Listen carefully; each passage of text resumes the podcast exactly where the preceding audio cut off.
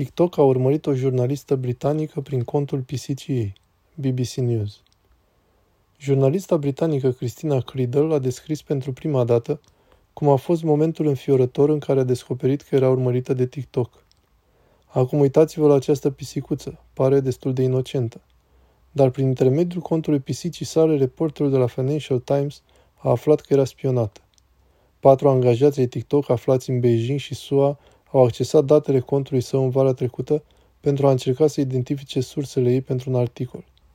Compania mama a TikTok, ByteDance, care a recunoscut încălcarea datelor, a spus că angajații respectivi au fost concediați. Să discutăm mai multe despre aceasta și să mergem la Glasgow, unde putem vorbi cu redactorul nostru pe tehnologie, Zoe Kleinman. Zoe, cred că ceea ce este cu adevărat izbitor în legătură cu acest lucru este faptul că dovedește ceva ce TikTok a negat anterior. Cred că aveți perfectă dreptate. Acest lucru e cel mai fascinant. O știu pe Cristina de mult, suntem prietene, am lucrat împreună în trecut. Și m-a sunat și mi-a spus, cred că e timpul să spun ce mi s-a întâmplat. Și cred că are perfectă dreptate pentru că am văzut aceste articole despre TikTok, că a fost interzis pe telefoanele guvernamentale, interzis pe telefoanele de serviciu în mai multe țări acum. Iar motivul interzicerii este că e atât de multă nervozitate în jurul securității, și asta deoarece dacă datele utilizatorilor occidentali pot fi accesate în China, deoarece ByteDance, compania mama TikTok, are încă sediul central acolo. Acum ByteDance a spus întotdeauna că nu, categoric nu, nu sunt accesibile. Nu sunt stocate în China și nimeni nu se va uita vreodată la ele.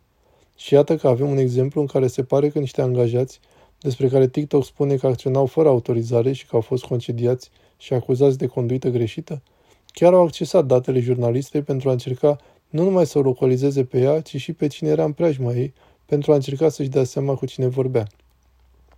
Așa cum spuneți, fie că aceștia acționau singuri sau nu, dar doar faptul că s-a întâmplat și că a fost posibil este destul de îngrijorător. Și în acest sens, oare toată lumea ar trebui să se îngrijoreze de asta sau e vorba doar despre jurnaliști, indivizi importanți care ar putea fi vizați? Ei bine, până acum sfatul a fost că e o decizie personală și recent am vorbit cu Michael Donnellan, noul ministru a științei aici în Marea Britanie, și era absolut sigură că dacă personal vă doriți să aveți TikTok pe telefon sau pe tabletă, atunci această decizie va aparține și există, evident, o securitate sporită în jurul oricui are acces sau stochează date sensibile de orice natură. Și cred că probabil acest sfat va continua în această formă pentru destul de multă vreme. Dar așa cum ați spus, ceea ce este foarte interesant în ceea ce i s-a întâmplat Cristinei, este faptul că s-a dovedit pentru prima dată că ceva de care oamenii s-au îngrijorat până acum doar teoretic, chiar e posibil, chiar dacă Biden insistă că nu a autorizat niciodată acest lucru și că ia toate măsurile posibile pentru a se asigura că nu se va mai întâmpla. Spuneți-ne cât de ușor sau de dificil este să afli că ești urmărit. E bine, foarte, foarte dificil. Cristina a aflat doar pentru că a primit un apel telefonic de la TikTok cu câteva zile înainte de Crăciun, spunându-i că e un articol în New York Times pe care ar putea dori să-l citească. Și când l-a citit, a descoperit că era una din cei câțiva jurnaliști care au fost urmăriți și pe care TikTok a recunoscut că i-a urmărit. Adică, sincer, probabilitatea este că nu ai ști decât dacă te-ar anunța cineva. Acest lucru este extraordinar și faptul că păreau să existe multe puncte de acces, adică contul aparținea PCC, contul prin care a fost urmărită. Da, așa e. Cristina a setat contul pentru că e jurnalistă pe tehnologie ca și mine și e interesată de modul cum funcționează social media. Dar nu prea voia să pună clipuri cu ea însă și așa că a creat contul pisicii sale.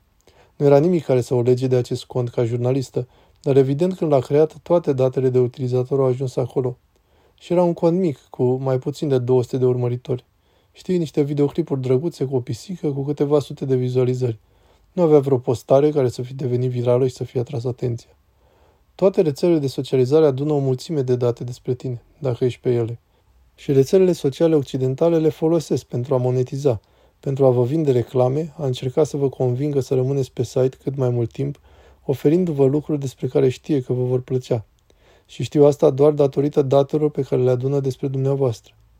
Merită să subliniem că China nu permite accesul în țară, în China, a niciunei rețele sociale occidentale, așa că nu este o relație bidirecțională. Nu e ca și cum companii ca Meta, care deține Facebook și Instagram, ar putea colecta date similare despre cetățenii chinezi.